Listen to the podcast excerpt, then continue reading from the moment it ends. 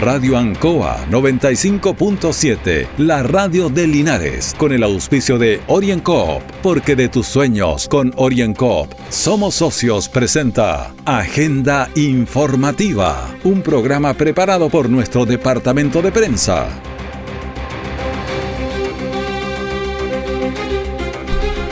Son las 9 de la mañana con 2 minutos, la temperatura es de 8 grados Estamos en 1022 eh, milibares, poquito alta, va a llover durante la mañana, dice algunos, algún momento. Estamos en primavera y en el último día de septiembre. El saludo para todos los auditores de Agente Informativa aquí en la Radio ANCO en este miércoles 30 de septiembre, Día Internacional de la Traducción. Agenda Informativa se emite desde los estudios de Radio ANCO en Avenida Rengo 959, en el dial 957 en internet radioancoa.cl. De inmediato la información de las últimas horas reportada por nuestro departamento de prensa. Espectáculo lumínico anoche iluminó los cielos de Linares. En Pelarco, región del Maule, casi mil alumnos vuelven a clases. Más de 600 micros, pequeñas y medianas empresas del Maule reciben recursos. El detalle de estas y otras informaciones ya viene. Brindo por los años buenos y también por los malos. Brindo por mi familia, mi papá y mi hermano. Y aunque esta fiesta no podremos estar juntos, cantaremos y bailaremos en distintos puntos. Brindo por mi socio que nunca me ha olvidado. Un socio que hace años me ha acompañado si necesito plata, mi socio en me pasa. Un asadito en el patio, no salgo ni a la plaza. Solicita tu crédito 18 de un palito 100 pagando 24 en 30 cuotas también. Y recuerden, chileno, la mejor fonda es tu casa. Orienco, Cooperativa de Ahorro y Crédito. Si usted está cesante y es afiliado a AFC, esta información le va a interesar. ¿Sabía que se flexibilizaron los requisitos para acceder al seguro de cesantía y mejoró la cobertura de la Ley de Protección del Empleo? Ingrese a www.afc.cl con su clave única o su clave AFC para informarse. Si no cumple con los requisitos de seguro y tiene saldo en su cuenta individual, podrá retirarlo en pocos pasos a través de la web. Un mensaje de AFC Chile. Siempre en el lugar donde se produce la noticia están los equipos de prensa para que usted se informe primero. Agenda informativa. El Ministerio del Interior reportó 1.622 casos de COVID-19, con lo que el total de contagios se elevó a 461.300. Mientras que los fallecidos llegaron a 27, el total de muertos a nivel país llega a 12.725. Pacientes en las UCI, 865. En estado crítico de ellos son 112. En ventilación mecánica invasiva, 637 los ventiladores disponibles 4,97 y el porcentaje de positividad 5.61. ¿Y qué pasa aquí en el Maule? El Ministerio de Salud, el MinSal reportó el martes 1622 casos de COVID-19 en las últimas 24 horas y el total de contagios se eleva de esta manera a 461.300 en cuanto a los decesos, se sumaron 27 fallecidos por causas asociadas al coronavirus. En total de fallecidos, 12.725 entonces en todo el país. En la región del Maule se informó que el intendente Juan Prieto ingresó a una cuarentena preventiva por haber sido contacto estrecho. Escuchemos al CDM de gobierno Jorge Guzmán que nos señala. Señalar que me ha correspondido representar al intendente regional Juan Eduardo Prieto en este punto de prensa, en atención que este ha dado inicio a una cuarentena preventiva debido a que fue contacto estrecho de una persona que dio COVID positivo. Eh, lo anterior fue adoptado tal como lo señala la autoridad sanitaria. Indicar también que el intendente regional se realizó un examen PCR, el cual, para ver la, presencia o no de coronavirus, el cual fue su resultado negativo y que durante la cuarentena preventiva que va a desarrollar el intendente Juan Eduardo Prieto, este será subrogado por el gobernador de Talca, don Felipe Donoso Castro, hasta su reincorporación.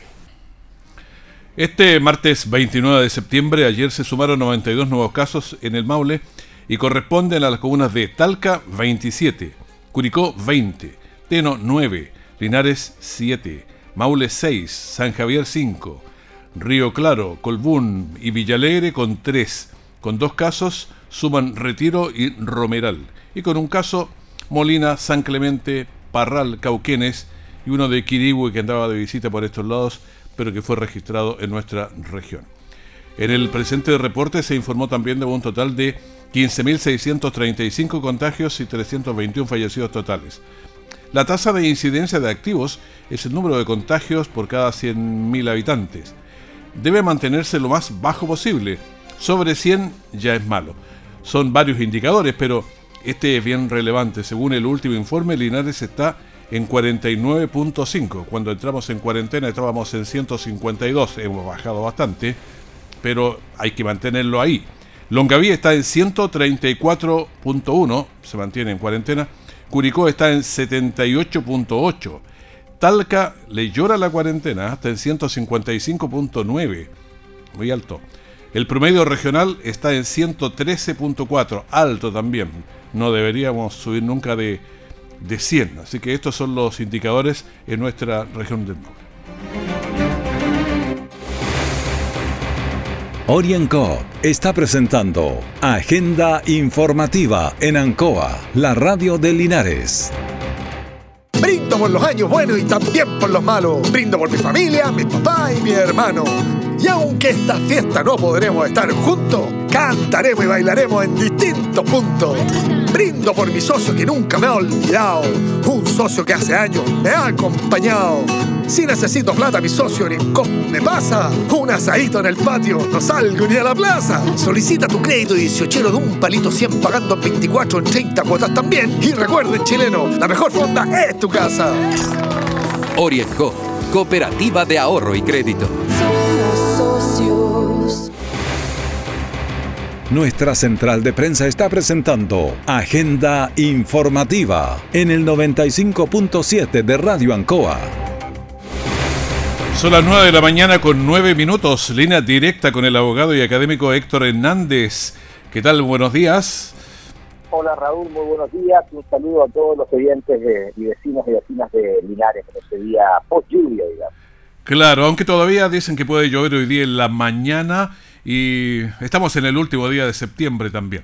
Así es, así es. Y con nieve en el sur, imagínate. En el sur, sí. Allá por... Es que nunca cae nieve en esa, en esa en la isla de Chiloé, pero cayó esta vez. Así es. Me da la impresión que todos andamos escuchando a media máquina porque, bueno, más eh, nos ocupamos del COVID-19, pero me da la impresión que la franja electoral no tiene la fuerza que tenía antes, no sé, a propósito de esta franja electoral, podemos conversar algo del plebiscito de octubre también, ¿te parece?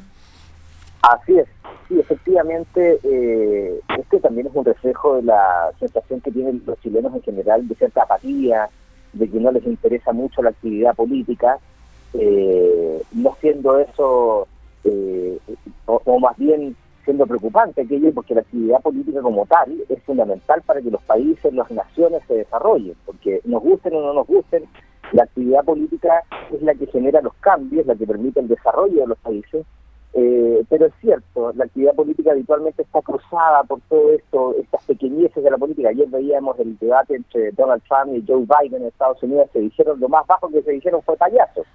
Entonces, obviamente que la gente está molesta, sentida, enojada con la actividad política, porque muchas veces da la impresión que no se preocupan de los temas de realidad, de, sus problemas eh, eh, concretos, y evidentemente el que la gente no esté viendo las franjas es un poco reflejo de aquello mismo. Exactamente. Bueno, ¿qué votamos ese día? Ese día 25 el de octubre. 25 de octubre, sí. Ese día es muy bien. Todo esto parte con el estallido social, ¿cierto? Donde los políticos se reúnen ahí en noviembre del año pasado y deciden que para salir de este estallido social, de esta crisis social que vive el país, es necesario tener una nueva constitución, cambiar la constitución. Y la pregunta que se nos va a hacer a todos los chilenos el día 25 de octubre es, se nos, va a hacer dos preguntas, para ser súper claro, para que la gente lo sepa. Dos preguntas va a traer ese voto. El primer voto va a decir, ¿quiere usted o no cambiar la constitución? Si usted quiere, debe votar apruebo. Si usted no quiere cambiar la constitución, debe votar rechazo. Y la segunda pregunta va a ser, si usted quiere cambiar la constitución y votó apruebo, ¿quién redacta esta constitución? ¿Una convención eh, mixta constitucional o una convención constitucional? ¿Ya? Esa es la pregunta que se nos va a hacer ese día 25 de octubre. Ahora, ¿qué pasa? ¿El que vota el que vota rechazo tiene la otra opción o, o no pone nada ahí? ¿Qué pasa? Esa también es buena pregunta. ¿Qué pasa si vota rechazo? Si vota rechazo, simplemente nos quedamos con la misma constitución que tenemos. Que, que, que para que también la gente lo sepa, ya no ya no está firmada por Augusto Pinochet abajo que decía la constitución del 80 está firmada por Ricardo Lago, el presidente Ricardo Lago del 2005. Constitución que ha tenido una enormidad de cambios eh, durante todo este periodo de tiempo, que ha sido modificada un montón de veces, porque la gente a veces se pierde, dice, esta constitución no la hemos podido cambiar, está igual que en los 80. Mentira, la constitución ha sido cambiada en enormidad de veces. ¿ah? La última modificación que se le hizo fue hace poquito tiempo, hace unos tres meses atrás, cuando se autorizó el pago del 10% del retiro de las AFP. Así que, ¿qué pasa si es que la gente decide votar rechazo? Es decir, no quiero que cambie la constitución, nos quedamos con la misma constitución que tenemos hoy día. Ahora, esta discusión, ¿qué implica en términos económicos, en términos legales? Creo que es importante estas miradas. Sí, eso es importante. Mira, desde el punto de vista legal, jurídico, mientras se esté discutiendo esta nueva constitución, pensemos que la gente votó mayoritariamente a prueba. Por lo tanto, vamos a redactar una nueva constitución. Desde el punto de vista legal, jurídico, se mantiene vigente durante ese periodo, mientras no se dicte una nueva, no, hay una nueva constitución, la misma constitución del 80 y la legislación sigue funcionando igual. Y ahí uno espera también que los políticos ¿ah? Eh, eh, con seriedad sigan trabajando en mejorar la situación de todos los chilenos, digamos, trabajando en la reforma de pensiones, trabajando en el subsidio para el empleo, trabajando en, la, en, el, en el progreso del país. Pero desde el punto de vista económico, aquí vienen las complicaciones y es importante que también la gente lo sepa. A ver, no es, no resulta gratis, entre comillas, que el país se mantenga durante este periodo de tiempo, entre comillas, esta especie de incertidumbre. Esto, quiero ser súper claro, no estoy llamando ni diciendo cuidado con votar de tal o cual manera, estoy diciendo un hecho de la causa, estoy explicando lo que puede pasar, porque esto lo han dicho todos los especialistas y los economistas lo han explicado y los empresarios lo han dicho. Cuando se genera este periodo, entre comillas, de un año y medio, dos años, que se va a demorar más o menos el proceso, entre que los nueve meses que tienen para decidir eh, redactar la constitución y después para votar la nueva constitución, porque hay un principio de salida, es decir, si la gente lo aprueba o lo rechaza esa nueva constitución, evidentemente el país va a sufrir una especie de frenazo. Por una razón bien lógica, porque los empresarios van a estar mirando dubitativos, ahí con duda, cómo va a ser la nueva legislación, si se va a respetar el derecho de propiedad o no, si la libertad económica se mantiene o no en la constitución, si vamos a seguir teniendo un banco central independiente o no. O sea, evidentemente, no sé si todos, pero algunos empresarios sobre todo esos capitales extranjeros que miran a los países para invertir, van a pensar dos veces en invertir en Chile durante ese periodo, porque no van a tener claro cuáles son las reglas legales claras que se van a aplicar durante ese periodo. Por lo tanto, desde el punto de vista económico sí va a tener consecuencias. Ahora, uno espera evidentemente que sean las menores, porque a todos nos afecta que si no llega inversión, no hay trabajo. Y si no hay trabajo, evidentemente lo pasamos más con el chileno. Sí, es evidente que los empresarios extranjeros no van a invertir si no saben cuáles son las reglas del juego. O sea, ¿cómo van a jugar si no saben cómo va a ser? Bueno, otra pregunta. ¿Quién redactará, de ser aprobada obviamente, la idea de una nueva constitución? ¿Cómo será?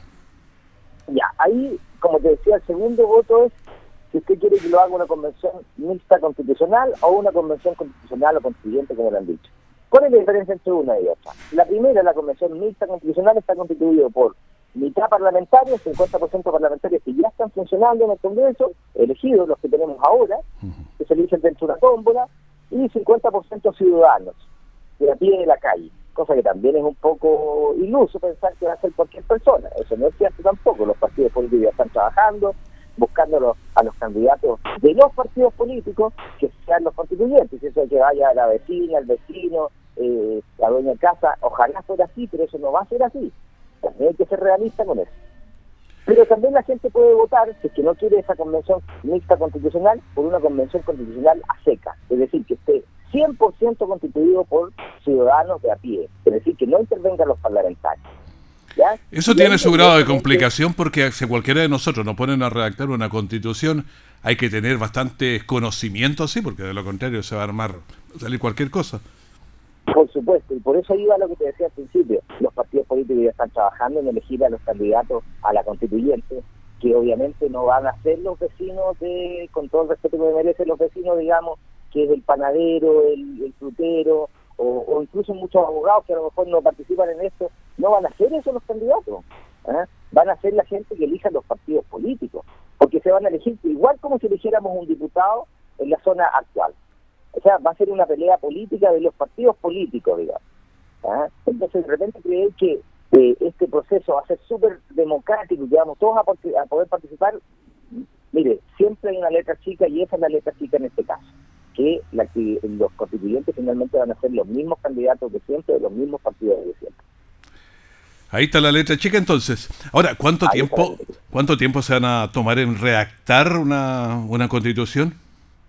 Bueno, eh, pues, la modificación constitucional ya establece nueve meses para que redacte, con una extensión de tres meses más que, que no se ponen de acuerdo.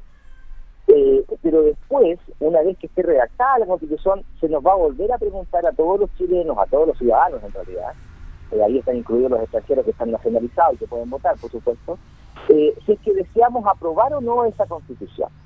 Y ahí se nos va a llamar a un nuevo plebiscito. Y ahí votaremos todos los ciudadanos si nos parece bien todo eso que se redactó, todo ese trabajo que se hizo durante todo ese tiempo, toda esa espera que tuvimos que efectuar, si vamos a estar de acuerdo con eso o no. Y ahí votaremos seguramente en una situación parecida a la del apruebo y rechazo, si apruebo la nueva constitución o rechazo la nueva constitución. Oye, ¿qué pasa si la rechazan ahí? sí. Claro, ¿qué pasa si rechaza? Se mantiene la constitución del 80 actual. Más bien en este caso la constitución del 2005, que es la firmada por el presidente Lago. Imagínate. Este proceso aproximadamente dos años. Claro, un escenario bastante complejo, trabajar dos años para después, eh, si se rechaza, se vuelve a foja cero. Y fíjate que no es tan improbable. Imagínate lo que pasó en Colombia. Se hizo todo un proceso de paz y se llamó a la gente a votar en un plebiscito. Se aprobaba todo ese proceso de paz. El presidente lo aprobó, fueron todos los presidentes latinoamericanos, estuvieron todos allá, hicieron una tremenda reunión, ceremonia y todo. Llamaron a los colombianos a votar ese, ese proceso de paz y lo rechazaron. Entonces no es tan, eh, no es tan, raro de que, claro, de que la gente después lo rechace. El mismo Brexit en Inglaterra, la gente rechazó también la posibilidad de seguir incorporada a la Unión Europea. O sea, la gente, a veces los políticos piensan que siempre la gente está pensando igual que ellos. Y no es así. La gente también mira su bolsillo, también mira su estabilidad económica, su seguridad jurídica y piensa todas estas cosas antes de votar. Claro, el caso de Colombia. Lo que estamos votando. El caso de Colombia, por ejemplo, uno dice después de la cantidad de años que llevaban con las peleas con la FARC y todo, y nadie pensó que la gente iba a rechazar eso. Así es, nadie pensó. Por eso es lo mismo que uno dice acá. Mire, da la impresión que todo el mundo esté con el apruebo y que muy pocos con el rechazo. Y yo creo que ahí hay que ser un poquito más respetuoso de la gente y explicar bien de qué se trata este proceso, porque la gente tiene derecho a saber en qué situaciones va a estar el país durante este periodo. Yo creo que todos queremos cambios, en eso estamos todos convencidos. Yo quiero cambios, yo quiero que hay que arreglar esta constitución, hay que mejorar muchas cosas. Eh, distinto es que se nos diga en un periodo que vamos a tener todo ese periodo de inestabilidad, quizás de incertidumbre. Esas son cosas distintas, pero que yo quiero cambio, si tú quieres cambio, que muchos vecinos quieren cambio, evidentemente que todos queremos. No queremos la misma salud que tenemos, no queremos la misma educación eh, eh, con la calidad que tiene, queremos que mejore, queremos mejores, eh, mejores pensiones, todos queremos eso. En eso estamos todos de acuerdo. Entonces es más, o menos lo que pasó en Colombia. Bueno, agradezco a Héctor Hernández, abogado académico, por todas las opiniones entregadas para ir comprendiendo de qué se trata esto que vamos a votar el día 25 de octubre. Muchísimas gracias, Héctor. Muchas gracias a ti y un saludo a todos los vecinos de Linares.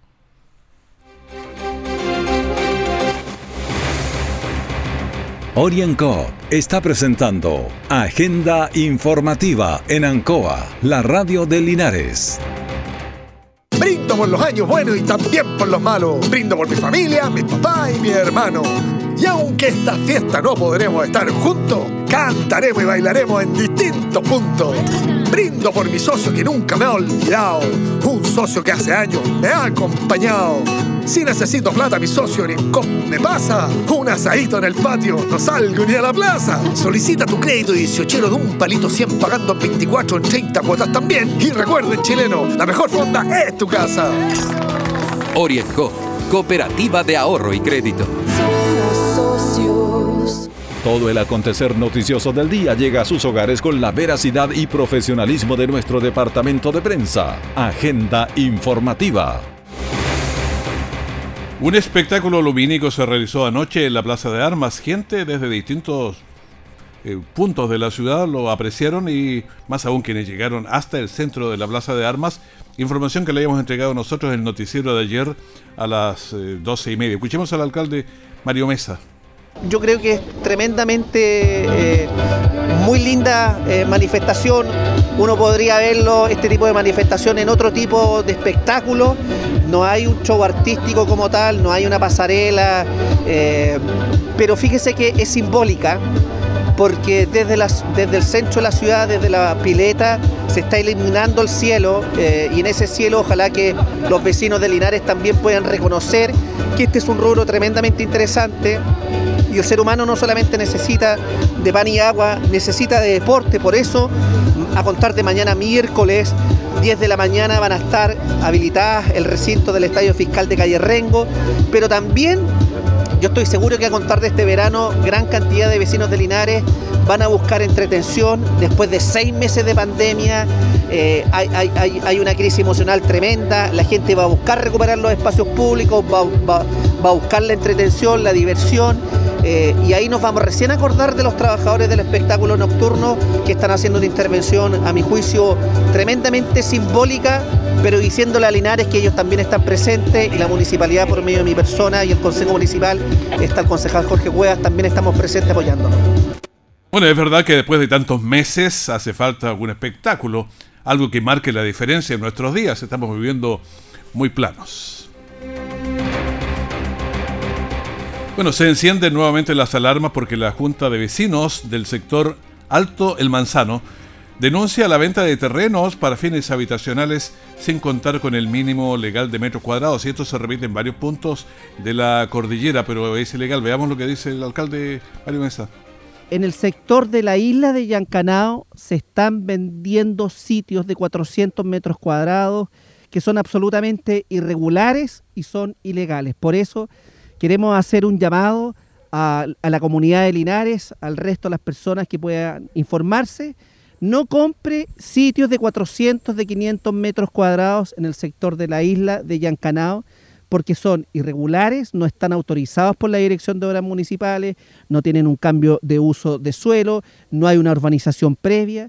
Queremos denunciar a las personas que están construyendo esto porque la misma comunidad se está viendo afectada bueno, se ve afectada, ojo con esto, porque usted compra humo en el fondo, ¿ah? no, no tiene ninguna consistencia todo eso. Escuchemos al concejal Jesús Rojas, que también opinó sobre esta compra de terrenos. Hay una ilusión siempre de querer tener un terreno, por lo tanto, lo primero es, no queremos que se juegue con la ilusión de la gente, porque quien compra derechos no compra nada determinado. En segundo lugar, queremos que la comunidad en general tenga una buena relación y generalmente eh, que llega más gente, que llega más eh, ruido, más eh, basura, eso genera también una complicación. Exactamente. En el sector donde se venden estos sitios de 400 metros no tiene agua potable ni alcantarillado, lo que genera bastantes inconvenientes. Escuchemos a Mario Donoso, que es el presidente de la Junta de Vecinos Alto El Manzano. El problema que a nosotros se nos genera como como vecinos del sector. No estamos, eh, no nos oponemos a que venga, a que llegue gente nueva a, vivir acá. Lo que nos oponemos es a la venta de estos terrenos irregulares que no cumplen con la normativa legal. Ello acarrea una serie de problemas ya que nosotros no, tenemos eh, no tenemos agua potable. Todas las casas eh, tienen pozo. Las napas subterráneas no van a dar abasto para eh, toda la cantidad de gente que quiere eh, llegar a construir en estos loteos. Hay un problema ecológico, se está destruyendo eh, árboles nativos, hay problemas de basura, hay problemas, se van a generar problemas de convivencia. Nosotros, como les decimos, no nos oponemos a que lleguen gente, las personas a vivir. Lo que nos oponemos es la forma en que se está haciendo a través de la venta de terreno en forma irregular por gente inescrupulosa. Bueno, los terrenos que se venden en el sector La Isla de Yancanao son irregulares, por lo que las autoridades harán las denuncias correspondientes. Pero le decía al comienzo que los sectores cordilleranos se venden muchos loteos parecidos, pero la ley prohíbe dividir el terreno en sitios inferiores a 5.000 metros en sectores rurales sin hacer el cambio de uso de suelo. Si usted lo hace eh, compra derechos, pero no lo hace dueño de la superficie y no le da derecho a construir una vivienda, instalar medidores de agua o tener luz, tener los deslindes, contar con un cerco, obtener rol individual, lo sé, en un montón de delitos que además es un delito. Por eso le decimos, cualquier compra que le hagan de menos de 5.000 metros en el campo que quiera comprar usted es muy riesgoso. Pelarco tiene tres casos activos en toda su comuna al día de hoy. Inicia en jornada también el regreso a clases presenciales que tanto ha instalado el ministro de Educación. Casi mil estudiantes retornarán al aula y más, de, más allá de la alta carga viral que ellos puedan transportar, expertos maulinos explican cómo enfrentar esta situación desde el punto de vista psicológico. Carolina Danek, académica de Psicología de la Universidad Católica del Maule. Bueno, en niños muy pequeños es importante que eh, estas instrucciones o de alguna forma estas, em, estas disposiciones, ¿cierto?, sean entregadas o sean enseñadas a ellos de forma bastante lúdica. Es bueno que les enseñemos o les mostremos y hagamos dibujos con ellos de qué podría pasar si yo no me cuido o cómo puedo enfermarme, aterrizándolo a un lenguaje que para ellos también sea comprensible, ¿cierto? Sin extremar, ¿cierto?, los resultados de poder enfermarse, eh, eh, en el fondo no, no asustarlos respecto de, no, no generar terror, no, no enseñarles a partir del terror, sino que enseñarles que es importante, ¿cierto?, cuidarse porque es una enfermedad bueno, los niños conversan, gritan, comparten, juegan y tienen contacto físico en el recreo. Son actividades normales para ellos y acorde al desarrollo de su crecimiento. Volver a clases en plena pandemia llevará una importante modificación de ese proceder. Los niños menores es muy importante su rutina. Entonces, cuando la rutina se rompe, como nos pasó al inicio de la pandemia, de traerlos hacia los hogares, ¿cierto? Al volver a salir de los hogares, va a ser otra ruptura de rutina. Entonces, lo que ellos encuentren o cómo ellos vayan relaborando sus rutinas, en la medida que las rutinas se vayan asentando y sean lo más seguras posible, eso les da la seguridad en el mundo también. Entonces nosotros los adultos les podemos ir contando y preparándolos un poco. Ahora, lo que sí, preparémoslos de acuerdo a las disposiciones que hay. O sea, yo no puedo prepararlo a él de acuerdo a como a mí se me ocurre que esto va a ser, sino que necesitamos, ¿cierto?, eh, informarnos. Hoy día los medios de información son múltiples. Bueno, la verdad es que para todos cuando se nos rompen las rutinas es muy difícil, nos cuesta entender a los adultos, imagínense usted a los niños. El Ministerio de Educación insiste en el retorno a clases. El caso de Pelarco es un intento en esa línea para subir la, poca inversión realizada por las autoridades públicas en educación a distancia, e-learning y capacitación. Hay varios temas que iremos tocando en otro de nuestros informativos que son bien interesantes, como el trabajo que está sucediendo con los eh, buses, con varios temas que lo vamos a hablar en nuestros noticieros, porque es súper importante. Bueno, nos despedimos, mantenga la sintonía de la gran mañana de Ancoa porque seguimos con música, entrevistas, comentarios y la información de último minuto. Muchas gracias. Radio Ancoa 95.7, la radio de Linares, con el auspicio de OrienCoop, porque de tus sueños con OrienCoop somos socios, presentó Agenda Informativa, todo el acontecer noticioso del momento preparado por nuestro departamento de prensa. Radio Ancoa, por la necesidad de estar bien informado.